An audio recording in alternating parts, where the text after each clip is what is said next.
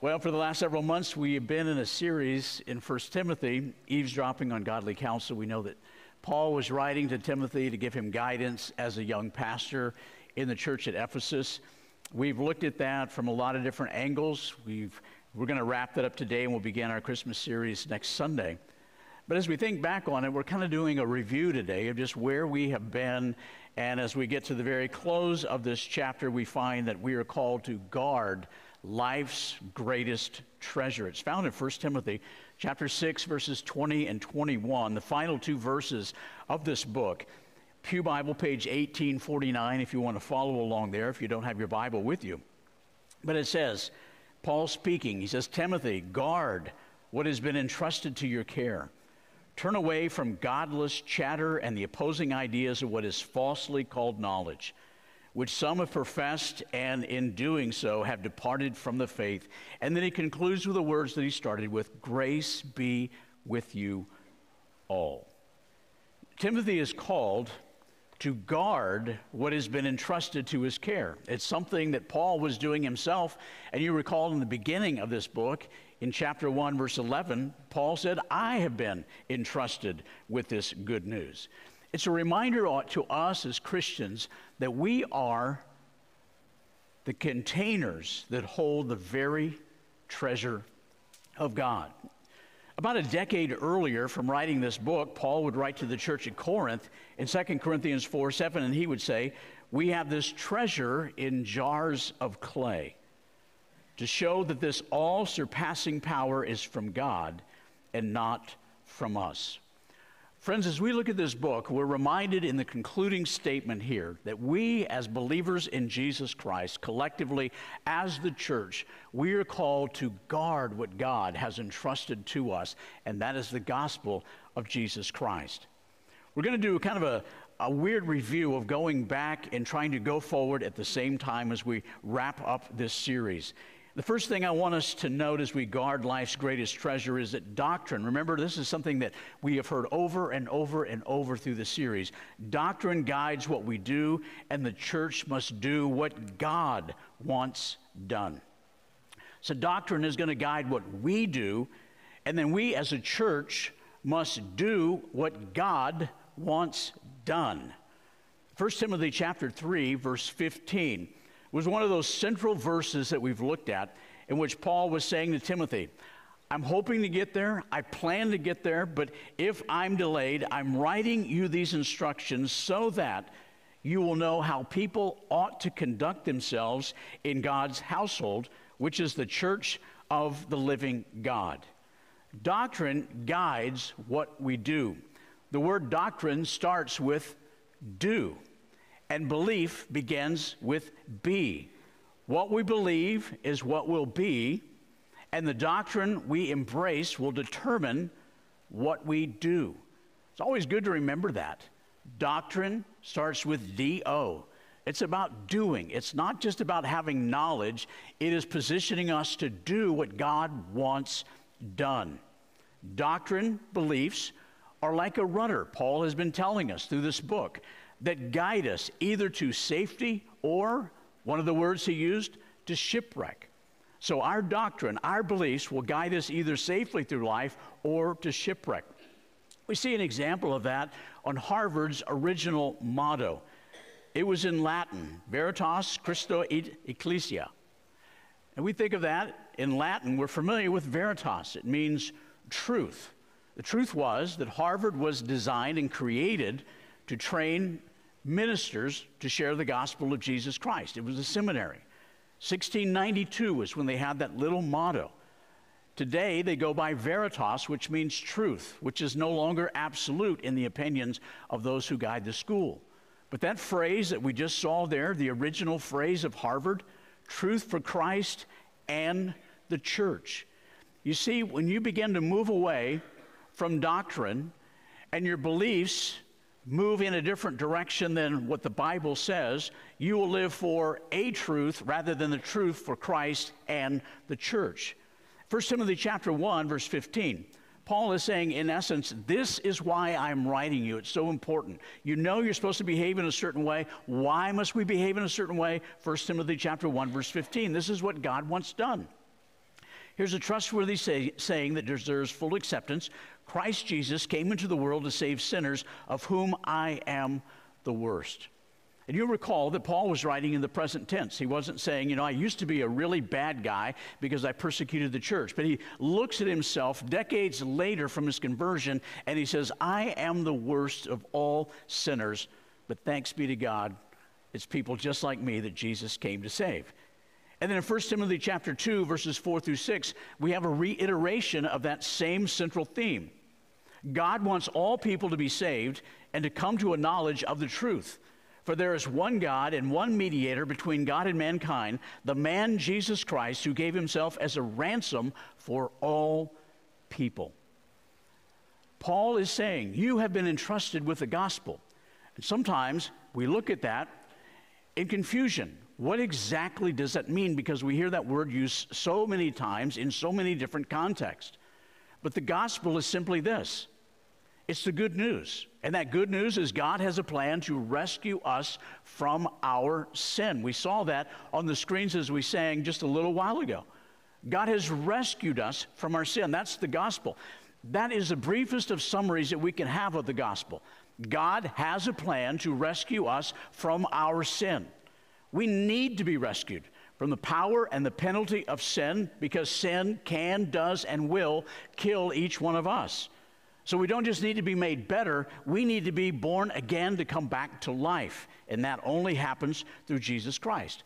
During this series, we were reminded one week that on average, each of us makes about 30 to 50 mistakes.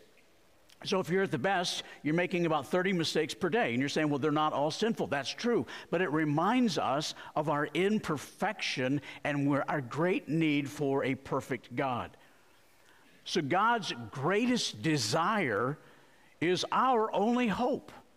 And we're entrusted with that message to communicate to one another because there's times in which we kind of forget about that or we get a little fuzzy about it or we get discouraged and we have some doubts about it. And we need to communicate that to one another and to a world that desperately needs to be rescued. The church is entrusted. Those jars of clay, that's what we are. We're busted up pots. And we are entrusted with this treasure of God's grace within us.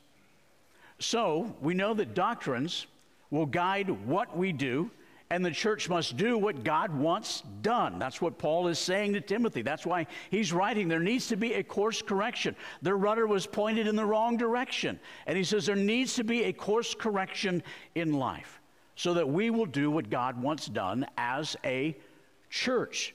So, knowing that God's greatest desire is our only hope, and the, and the church is entrusted with this treasure of God's grace, we need to train ourselves to be godly. He talked about that in 1 Timothy chapter 4, verses 7 through 8. Train yourself to be godly. For physical training is of some value, but godliness has value for all things, holding promise for both the present life and the life to come. Train yourself for godly and he says in verse in this uh, verse that we just read, chapter 6, verse 20, turn away from godless chatter and the opposing ideas of what is falsely called knowledge, of the knowledge that moves us away from God, much like it did at Harvard. Instead of exploring the truth for Christ and the church, of just exploring all different kinds of truths as they become no longer absolute. Train yourself to be godly. And that's not that confusing. We make it confusing because we think, I'm not really sure what that means, so I'm not sure how to do that. But we've been reminded through this letter of how we can do that. Think about things that we train ourselves for in life. If we want to make a change, and Paul was saying here, turn away from godlessness, we know what that looks like to make changes in our own life. If you want to lose weight, look better, feel better, you turn from the table to the Gym. Simple process. Turn from here to here. If you want to have more income and less outflow, you turn from shopping to savings. Very simple formula. If you want to improve relationships in your family or other friendships that you have, you turn from selfishness to selflessness. If you want to be like Emily and turn from greed to generosity, you turn to giving. It's turning from something and turning to something else. Turn from sinful pursuits to following hard after Christ. You know, I really struggle with that little phrase that I, I use when we pray, eh, encouraging people to ask for God's forgiveness, follow hard after Christ. But I've seen that over and over and over in other contexts. I'm thinking, should I say, and I will obediently follow you? But we, I think we understand the idea of what it is to follow hard after Christ. It's with effort and energy. It says they used to say of the rabbi, May the dust of the rabbi be upon you. You would follow so close to the rabbi that as his sandals were kicking up dust, that dust would get on you because you were so close. You were following hard after him. The Heavenly Vision was written by Helen Lemmel in 1922, 101 years ago. We know it as Turn Your Eyes Upon Jesus. She wrote it based upon Isaiah 55, 45, 22. Turn to me and be saved all the ends of the earth, for I am God and there is no other. What does that simple chorus say? Turn your eyes upon Jesus. Look full in his wonderful face. I was going to sing this for you, but I decided to just read it. And the things of earth will grow strangely dim in the light of his glory and grace.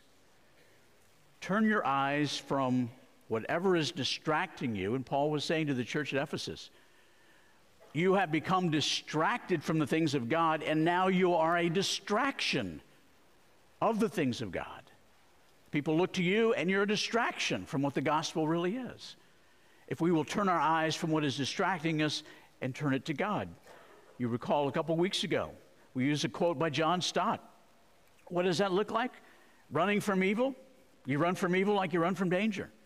And what does it mean to run after God? You run after God like you run after success. And that's what Paul is calling us to do.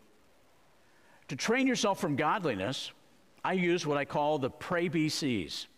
You know, the ABCs, these are the pray BCs prayer, Bible, and church. Three disciplines that will help us to be trained for godliness. The prayer is conversation with God, and Paul talked about that in here praying for leaders, praying for those in authority, praying for one another. Prayer is a conversation with God and listening to the one we claim to be following. What is Scripture? Scripture is God's Word, it's God's mouth speaking to us. And when we open it up, God speaks to us. And it writes and writes the script of our life. The W R I T, it writes that, and it R I G H T, it writes us in the proper direction we need to go. Whenever God's word is usurped by anything else, comfort, convenience, busyness, heresy, whenever God's word is usurped, people suffer. We suffer, and those around us suffer. So pray, devote yourself to Scripture, and the church. The church is God's family, locally and corporately. And God designed for us as Christians to help one another to grow in Christ and to help other people find life in Christ. And all of these involve individual time, what you do individually through prayer and scripture and being with other Christians, and corporately as we come together as a church, not just for worship, but as we call each other, as we text each other, as we pray for one another, as we encourage one another, as we take time to know the needs of one another within the church, as we congregate together as a church, as we study the Bible together. The church is God's gift. Many of you were with family this last week, and you know what it is family comes in. Everybody has a responsibility, right? When the dinner is done, is it just one or two people that clean up everything and everyone else goes and watches the football game? Everybody has a responsibility, right? And when God is talking about his family, we all need family. As we were reminded, those that weren't at the table, we wish that they had been there. We need one another in family, but we also recognize that we have a responsibility. It's not just one or two that carry the family, but we are all supposed to be a part of the family. Training for godliness involves three questions that we can ask ourselves that we've talked about in this series. Is there ongoing evidence of supernatural change in my life? Or is it just status quo? Is there ongoing evidence? I mean, if a trial was held, would people say, I have seen ongoing evidence of supernatural activity in which your life is changing for the better? Second question Do other people's sins bother me less than my own sin? Or am I bothered more by other people's sins than my own? When we're training for righteousness and training for godliness, we will come to the point in which we recognize that our sins are of greater concern than the sins of someone else. And do I want other people to experience God's saving grace? Do I have a desire for other people to share in the relationship that I have with God? Or is it just something that I am hoarding for myself? These are ways that we train for godliness by asking ourselves questions that make us aware of where we are spiritually. They're kind of somewhat of a litmus test of where we are. So, as we have seen this, we see the treasure of God's grace leads. This is Paul's talking about this. As we as a church do what God wants done, he says that will be, that will lead us to contentment. The treasure of God's grace leads to contentment both now and forever. Look at verse uh, chapter 6 verse 6. Godliness with contentment is great gain. That is a great statement, so profound. Godliness with contentment is great gain. Philippians chapter 4, 11, something that Paul wrote about six or seven years before he wrote 1 Timothy. And he said, I have learned the secret of contentment. What was that secret? Seeking Christ more than anything else. Now, did Paul just have a natural disposition for contentment? No. We go back to Acts chapter 9 and we see the conversion of Saul to the Apostle Paul. And we're reminded that he was a very restless, discontented man. What was he discontented about? His religion was taking a hit. This thing called Christianity was usurping what he was trying to do. And so he was dead set in trying to kill every Christian that he could. He wanted the way, what it was called, he wanted it stopped. But his focus completely changed on the road to Damascus.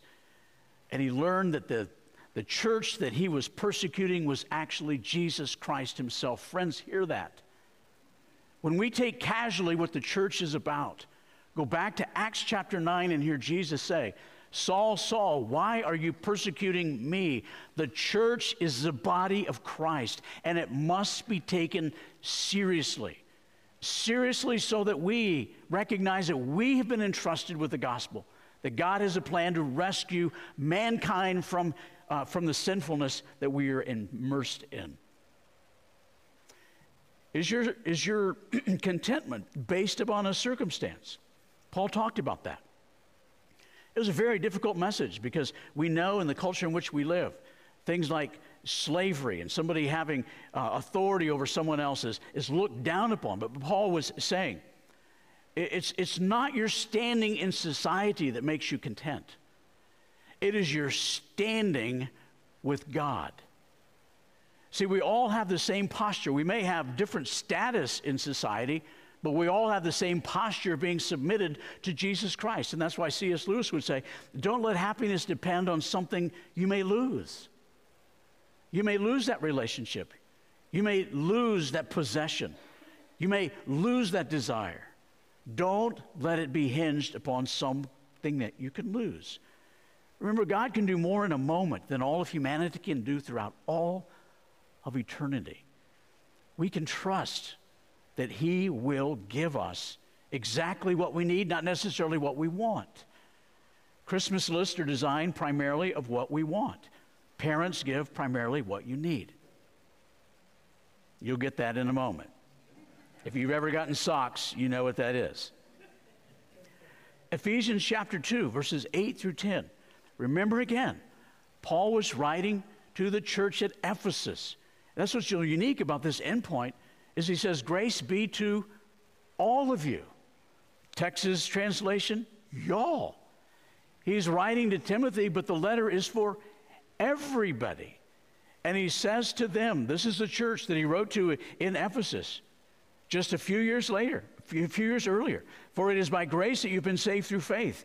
And this is not from yourselves, it is a gift of God, not by works so that no one can boast. For we are God's handiwork, created in Christ Jesus to do good works, what Paul talks about over and over and over throughout 1 Timothy. Doing. The doctrine leads to the doing of good things, which God prepared in advance for us to do. The word handiwork that you have heard many times is a word that literally is translated masterpiece. And so if you are a follower of Jesus Christ, you are his masterpiece to be on display in this life for people to see what God can do with a life. And then we become his trophies of grace, as he would say in Ephesians 2 7, just the verse before that, when we go into his presence for all of eternity. Well, Paul would continue on in this passage in Ephesians, continuing on in verses 11 through 19, Ephesians chapter 2. He would say that you were once far from God, but you have been brought near by Jesus Christ. You probably remember as a kid, or maybe playing with your children or your grandchildren, that game of hot and cold. And you would hide something. And then they were supposed to figure out where it was. And as they walked around just blindly trying to figure out where it was hidden, you would say, Oh, you're getting warmer, getting warmer. Oh, you're hot. Oh, you're real hot right now. Or if they were going in the opposite direction, nowhere close, cold, real cold. You are ice cold. What Paul is saying in that little game, we were ice cold from God. We were so far away and we had no clue which direction to go, but through Christ, we have been brought near and we've gone from being ice cold to being boiling hot. That's the beauty of what Christ does. We were distant from God and we've been brought near to Him. So Paul thinks that's what we can experience in this life and then an even greater closeness with Him when we go into eternity. When Paul speaks of the future, he's always confident that it'll be better than the present. Paul doesn't expect anybody to walk in through the gates of heaven and put their hands in their pocket and saying, I, I was really expecting it to be more. Nobody will go into heaven like that. And Paul wants us to see that as we as a church are entrusted with this great news of God's grace, so that we will share that so everyone can experience that. What does he want us to do? He wants us to turn to the Lord. Turn to the Lord who said, I will always be with you in Matthew 28 20. And I will never leave you or forsake you, as he would say in Hebrews 13 5. And I will always make things turn out for the good for those who are called by my name in Romans 8:28. So have you turned to God fully, completely? Do you know that God loves you and He's created you to have a relationship with Him? And do you know that you're supposed to share that message with other people? And the message continues. The second thing we need to know is that not only are we loved by God and He's created us to have a relationship, but our sin prevents us from having any relationship with God. And that's where the good news comes in. We need to be rescued. And thankfully, Jesus Christ can make us right with God. He can rescue us. We can be changed. We can go from a stick figure drawing to a masterpiece by completely surrendering our life to Jesus Christ. Four things everyone needs to know, but they won't save you. There's one thing that everyone needs to do. That's ask Jesus Christ to forgive you of your sins and become the Lord and Savior of your life. If you would like to receive Christ and begin a relationship with Him, I'm going to lead us in a prayer, and you can follow along and make it the heart cry of your life. If you're already a Christian, just ask yourself a couple of these questions Am I really training for godliness the way that I need? Am I where I need to be? Would Paul be satisfied as he wrote to me like he did to Timothy? This counsel that we've been eavesdropping on. Let's pray. Father, we thank you for the opportunity that we have had to explore the counsel that Paul gave to Timothy and you made into your word that could be read for the church and all those who follow you for all these centuries later. Thank you that you have given us the opportunity to be made alive through Christ. We are dead in our sins, until you resurrect us to new life through Jesus Christ. If anyone gathered in this room or listening online has never professed you as Lord and Savior of their life, might they voice a prayer similar to this Lord Jesus, I recognize that I am a sinner in desperate need of your forgiveness. Please forgive me of all my sins and become the Lord and Savior of my life. I surrender to you all that I am and all that I have, and I will follow hard after you the remaining days of my one and only life. Lord, thank you for this local church called Westgate. Thank you for the people that make it up, followers of Jesus Christ. I pray that collectively you would help us to be godly people that are perpetually training ourselves to be godly followers of Jesus Christ. Each and every day, availing ourselves to what you want to do supernaturally in our lives to make us more and more into the image of Christ. I pray that each one in this congregation would know of your favor and blessing, that they would embrace the privilege that we have of Christians gathering in a church, and likewise, they would also shoulder up the responsibility of what it means to be a part of your body. Lord, thank you for your goodness.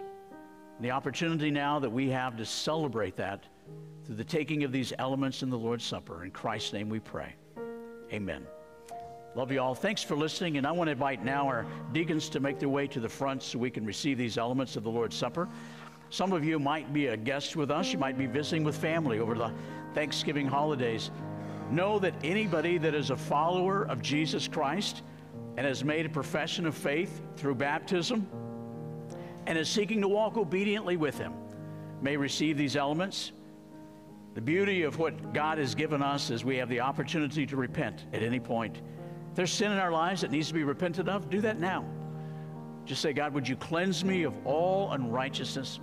He tells us in His Word that He is faithful and just to cleanse us from all unrighteousness, make us right with Him. So take some time now and just begin to pray as we prepare to receive these elements. The deacons will be passing them out. Be reminded that in each one of those cups, you have your juice as well as your wafer that represents the body and the blood of Christ.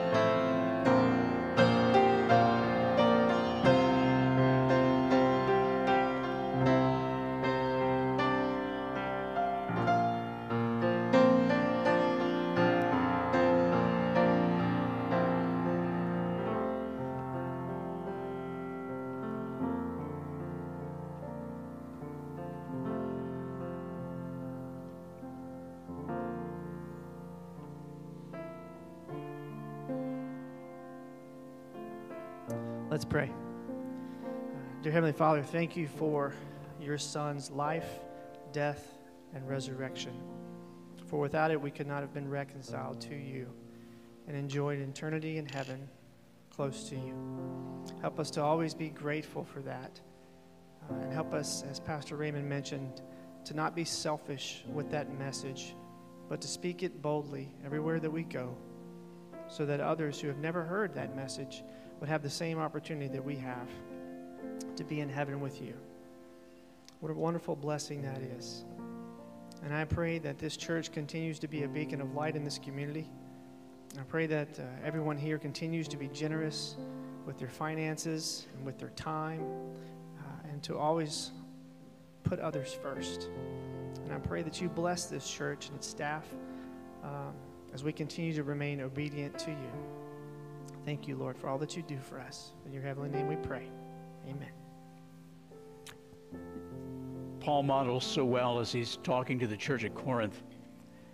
He says, What I received from the Lord, I also delivered to you. What a beautiful picture of what it is to be a Christian. What I received, I give to others.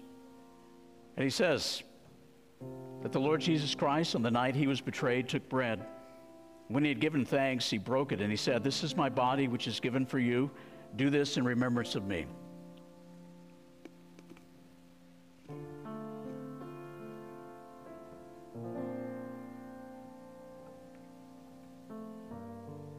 Paul would continue sharing what he had received with these new, Christi- new Christians at Corinth.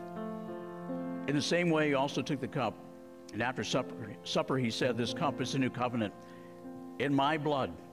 Do this and as often as you drink it in remembrance of me.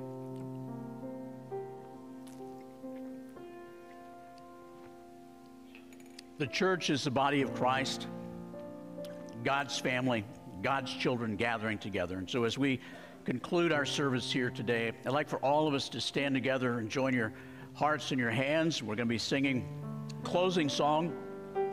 If there's a decision that God has placed upon your heart, know that you can meet us at the Connection Center out in the atrium after the service. We would love to help you take your next steps in following hard after Jesus Christ. Praise God from